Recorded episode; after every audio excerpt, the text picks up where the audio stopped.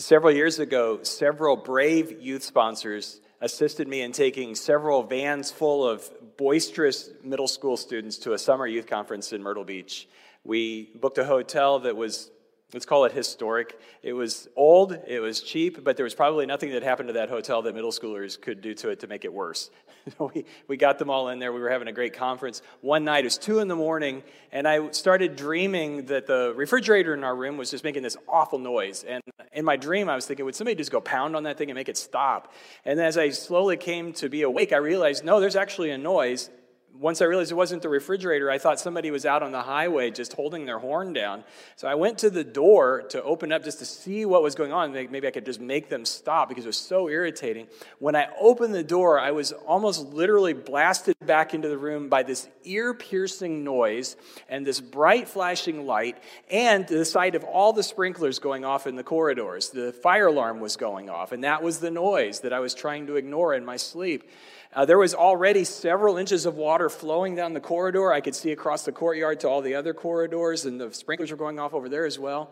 Even with all that cacophony, no one in my room was awake. I had to literally go shake everyone and go, It's a fire, we got to get out of here. We went up and down the hallways, pounding on the other rooms, getting everybody awake and everybody out. We did that for all the other guests as well. We made our way down the stairs to the parking lot where we gathered, and we counted, and we had everybody, and it was fine. Turns out the hotel wasn't on fire at all, it was okay. There was a family that had been driving all night to get there on vacation. They got there at 2 in the morning. The little kids were asleep in the car, so mom took one, dad took one. They were carrying their kids asleep on their shoulders. The little boy woke up on dad's shoulder as they were walking to their room, saw a shiny red box on the wall, and reached over and pulled the fire alarm. Everything was okay.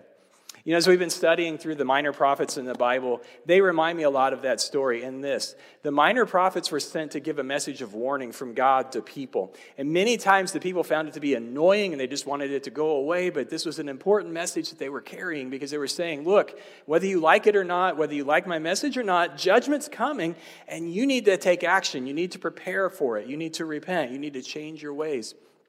And as I uh, have been teaching through these minor prophets, and we're going to continue for a couple of weeks, I'm just going to give you full disclosure. I've come to this reluctantly. Several reasons for that, just as a pastor and a teacher. Number one, there's a big time gap here. And one of the principles in understanding the Bible that you may find this helpful as well is that to understand what it means now, we have to understand what it meant then. Well, we got 2,700 years of distance culturally and situationally that we have to overcome to understand what the prophets meant for us today. But it's even more than that. Just it's maybe it's just me, but when I was reading the Bible growing up and as I've read it again and studied it, the, the prophets just seem kind of cranky, harsh, judgmental. Not my favorite thing to read, maybe not for you either. I'll just give you some examples. We talked about Amos the prophet last week. I chose intentionally not to preach from Amos chapter 4. Let me just read this for you. Amos said, Listen to me, you fat cows living in Samaria, you women who oppress the poor and crush the needy. You're always calling to your husbands, Bring us another drink. I think you see why I didn't use that text. Oh, you go over to Isaiah. Stop bringing me your meaningless gifts. The incense of your offerings disgust me. Or how about Micah? We're going to be studying him today. Micah chapter 3. Listen, you leaders of Israel. You're supposed to know right from wrong, but you're the very ones who hate good and love evil. It gets graphic here. You skin my people alive and tear the flesh from their bones. Yes, you eat my people's flesh, strip off their skin, and break their bones. You chop them up like meat for the cooking pot, but then you turn to God in, in times of trouble. And I got in trouble for saying S T U P I D in a sermon a few weeks ago. Now, granted, I shouldn't have said it, and it was like a four year old girl who called me out on it, but still, you see what I'm saying when I say these guys are kind of harsh and cranky? And then some of the object lessons they use. I think object lessons are amazing, but I'll give you an example. Hosea, we're going to get to Hosea the prophet next week, went out and married a prostitute. She left him for another guy Hosea took her back several times. She fathered children with other guys, and he raised them as his own for an object lesson. I think of Ezekiel the prophet who cooked food over a fire made out of poo for an object lesson to teach Israel how their actions and their idolatry had tainted them and corrupted them before God.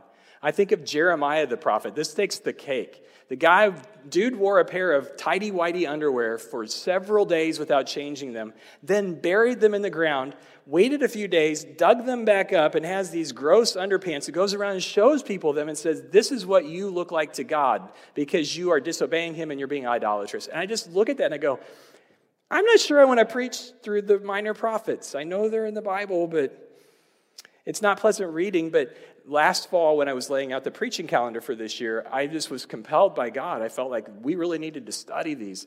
Uh, and now here we're in 2020 and the way things have gone, I think I understand why he wanted us to hear from his prophets again.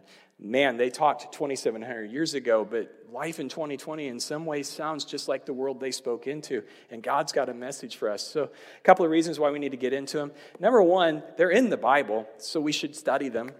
I don't want Habakkuk to come up to me in heaven and say, Hey, what'd you think of my writings? What'd you think of my book?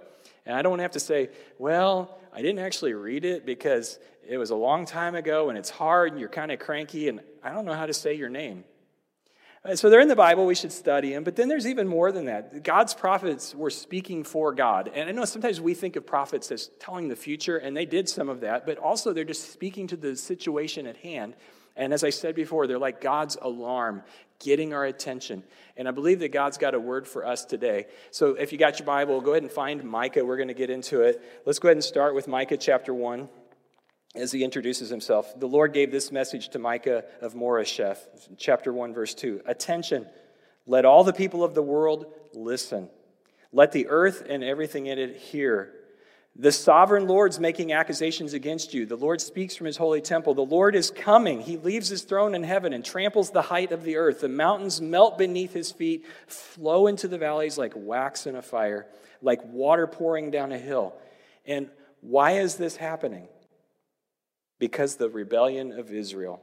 Yeah, the sins of the whole nation. Micah's got a message of warning for people. And they would have been wise to listen to it. We would be wise to listen to it as well. What Micah looked into his world and saw, and he saw it through God's eyes, he saw a world where the rich were getting richer, which is not a problem in and of itself. But they weren't getting richer because they were making wise business decisions or taking risks and having it rewarded. It wasn't even because they were being blessed by God or working hard. They were getting wealthier by exploiting the poor, the poor and taking advantage of people and enslaving other people. And God looks at that and says, No, you don't do that. That's not how you treat people. You go to chapter 2, verse 1. What sorrow awaits you who lie awake at night, thinking up evil plans. You rise at dawn and hurry to carry them out simply because you have the power to do so. When you want a piece of land, you find a way to seize it. When you want someone's house, you just take it by fraud and violence. You cheat a man of his property, stealing his family's inheritance. Go down to verse 8. You steal the shirts right off the back of those who trusted you, making them as ragged as men returning from battle. You've evicted women from their pleasant homes and forever stripped their children of all that God would give them. You know, and I think it's really easy to listen to this and think, okay, yeah, 2,700 years ago, it was Game of Thrones, but we live in St. Charles County of the United States of America where everything is perfect and everyone is above average and everyone's nice to each other. And uh, in case you don't recognize that, I'm speaking sarcasm right now. I'm fluent in it, sadly. Uh, the, the things that bother the prophets all the way back there are still happening in our world today. And it still angers the Lord to see us mistreating one another. And He is going to judge it. And we need to pay attention to that. And I get it. As, as you're listening to me, you might be thinking, but I don't do this. I don't mistreat people. And I would agree with you. I'm sure that you're a very good person and even a godly person. That's one side of the coin, though. You don't want to hurt people intentionally or otherwise. But the other side of the coin is do you seek their well being? Not that you don't do bad things, but do you do good for other people? Uh, there was a story that Jesus told in Matthew 26, and the punchline was this He said, Every time you see someone who's hungry and you don't feed them, or somebody who's thirsty, you don't give them water, uh, you, they're sick, or they're in prison and you don't give, visit them, somebody's a stranger and you don't show them hospitality, or somebody's naked and you don't clothe them Every time you neglect that person, it's as if you neglected me, Jesus says. He takes it personally, not only when we mistreat people, but when we also don't respond to the needs that we see around us. He expects more from us than to just leave people alone. John Ortberg says it this way The events that horrified and appalled and broke and crushed the prophets are still everyday occurrences in our world. And we just don't want to know. We don't want to see. We don't want anybody to tell us about human misery and injustice. So we just get used to it, like you get used to the watch on your arm or you get used to the mess in your house. You just don't see it anymore. But the prophets noticed it.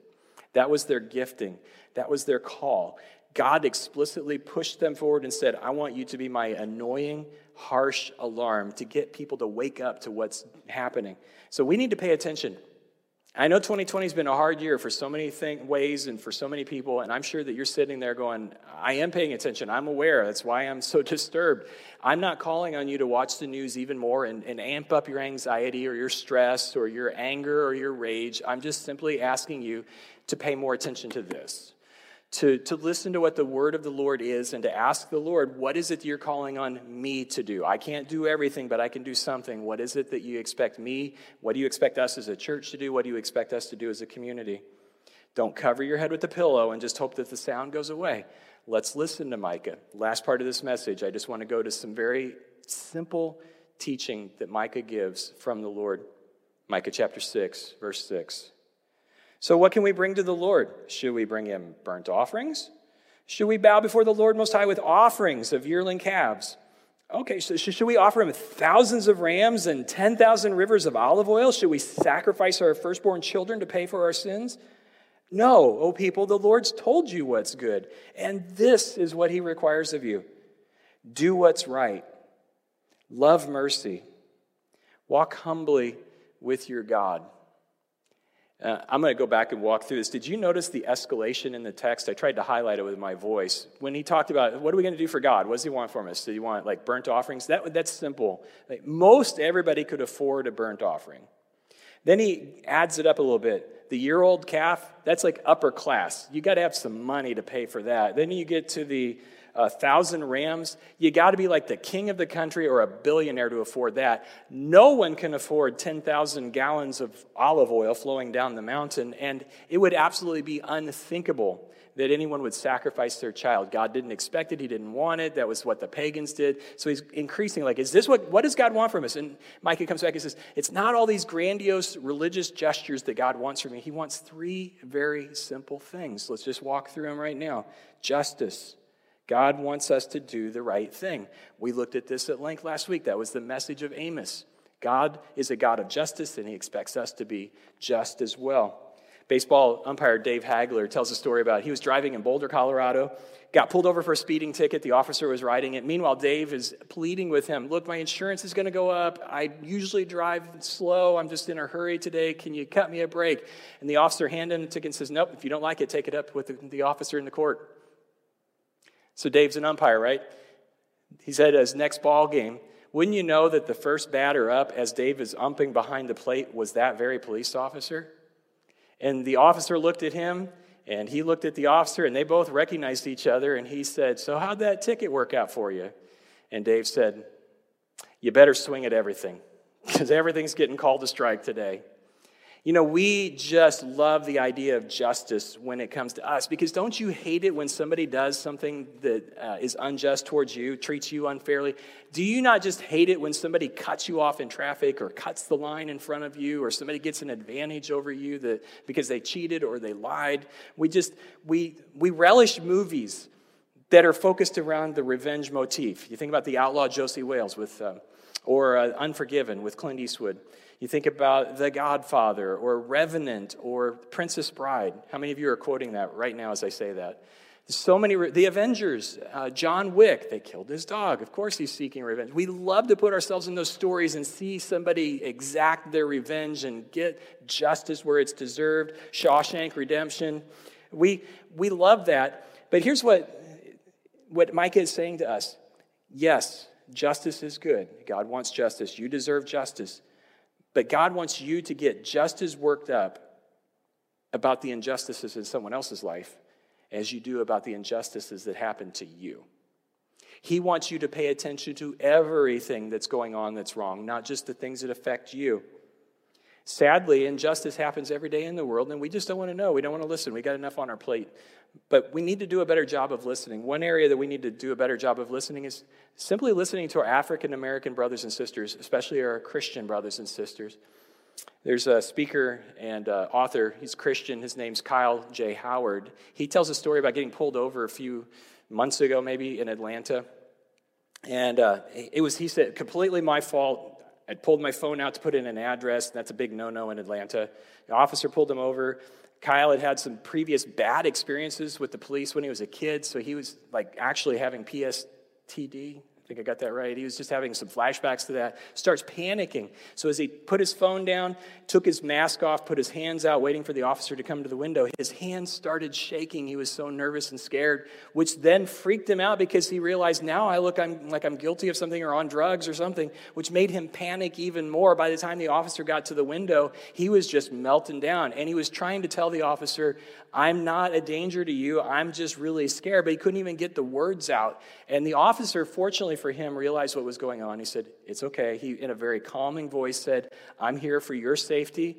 This is going to be okay. You're just getting a ticket. It's going to be all right.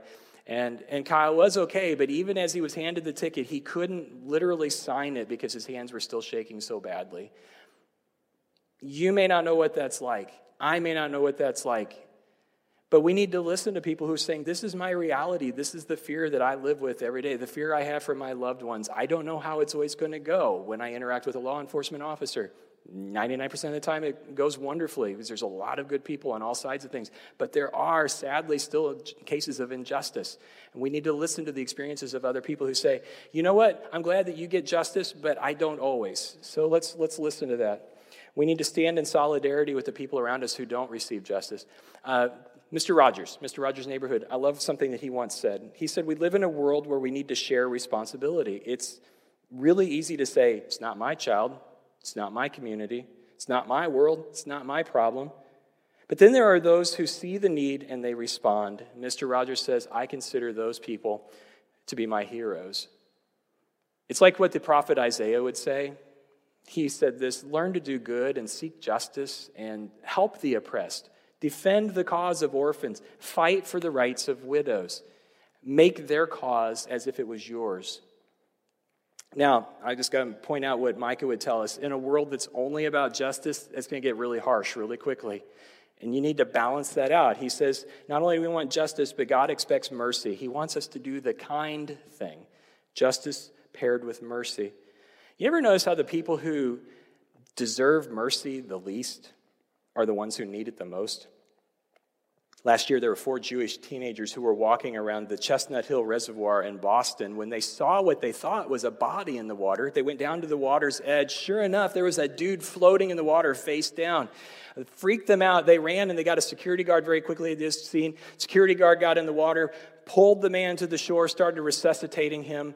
And it was a great thing that those kids saw him and got him out of the water because he would have died very soon had he not been pulled out and saved. Now, here's where things get interesting.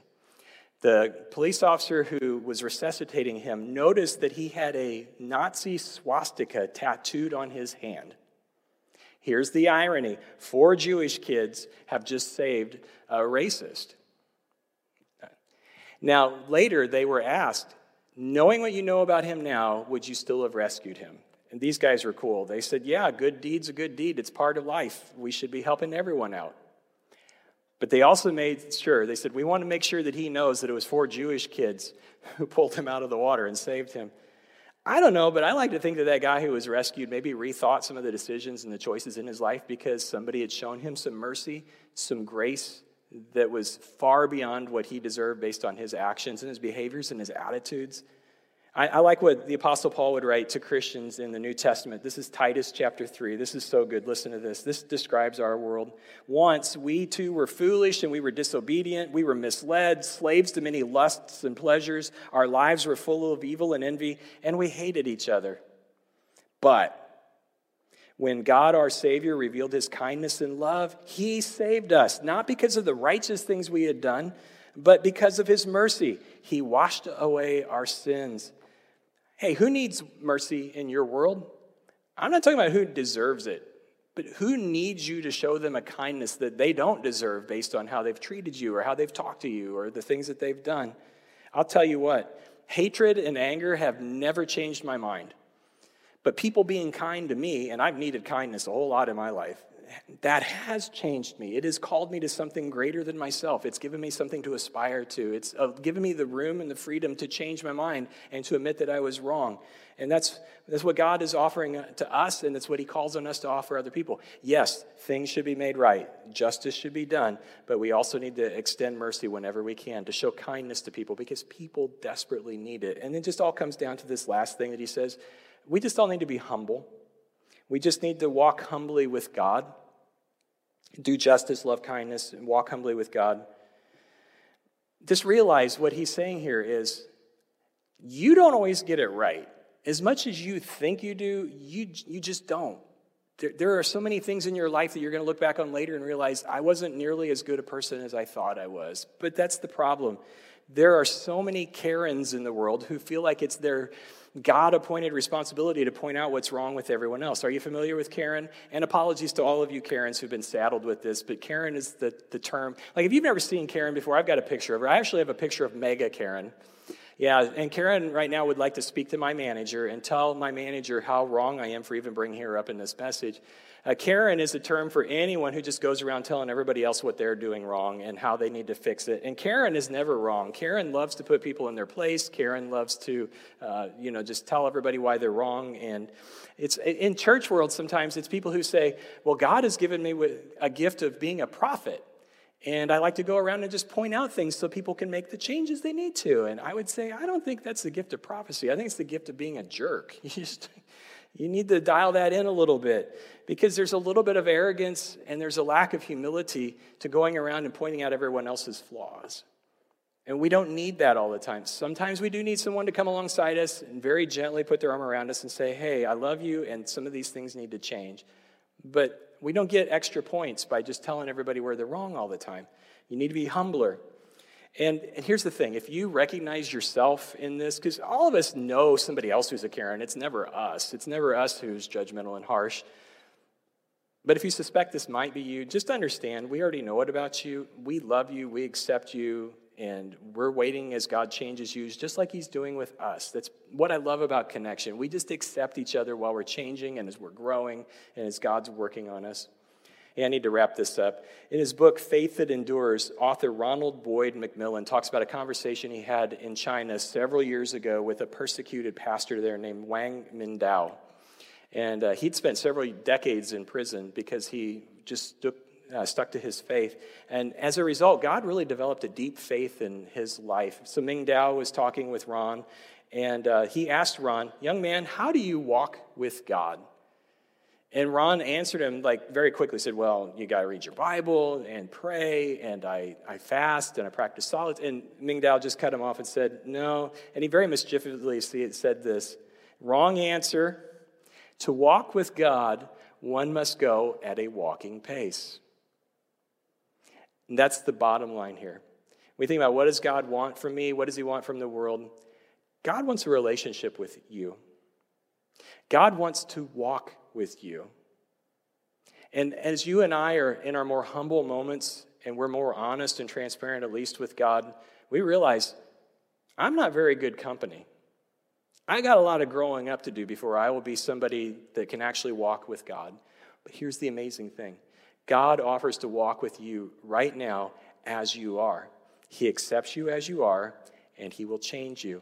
When you commit to Jesus Christ as Lord of your life, Jesus teaches you how to live in a new way. He shows you things you would have never figured out on your own. The Holy Spirit living within you empowers you to do things that you never could have done. You couldn't even imagine yourself being that kind, that gracious, that forgiving, that loving. But that's what God does. There's a great verse where Jesus describes what he wants to do for you. It's in Matthew 11 29. Jesus says, Take my yoke upon you.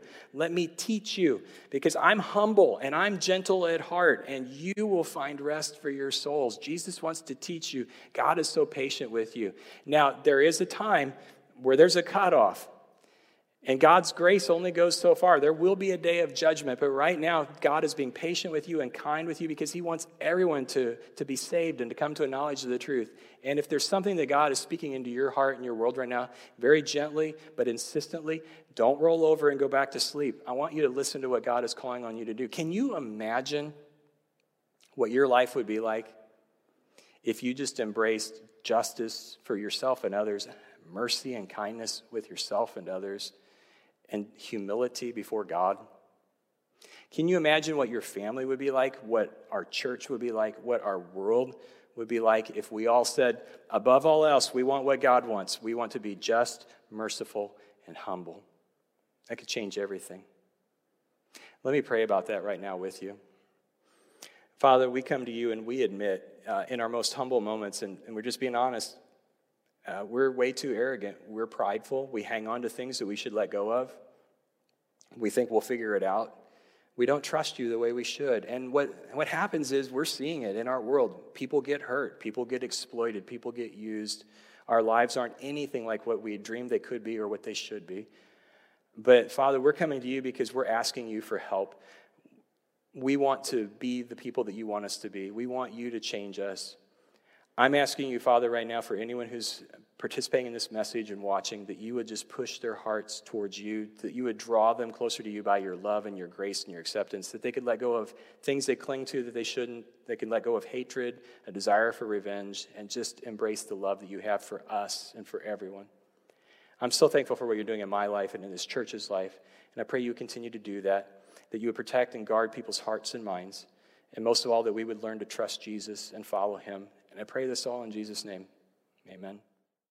Hey, we're so glad that you're here today. We're all on a journey together. We're learning to walk with God and to walk with one another. Maybe for you, you're new to the faith journey, and this is all a new thing for you. You're exploring what it means to be connected to God or to, to be connected with the church. That's great. And we're here to help one another get connected to God and each other through Jesus. So maybe for you, uh, you're new to church, you're trying to figure this out. How do I grow spiritually? How do I grow in my faith? Maybe for you, you're ready to do something and your next step is generosity. We'd love to help you with that. Or it's just to get involved and to meet some other people. Maybe for you, you're ready to say yes to Jesus and become a Christian or to be baptized. Again, whatever your next step on your faith journey is, we're here to take it with you. We want to walk together through life and learn from God, learn from Jesus about how to do that. So let's connect. Use the connect card below or use the comments section to start the conversation. We'd love to help you take your next step together. God bless.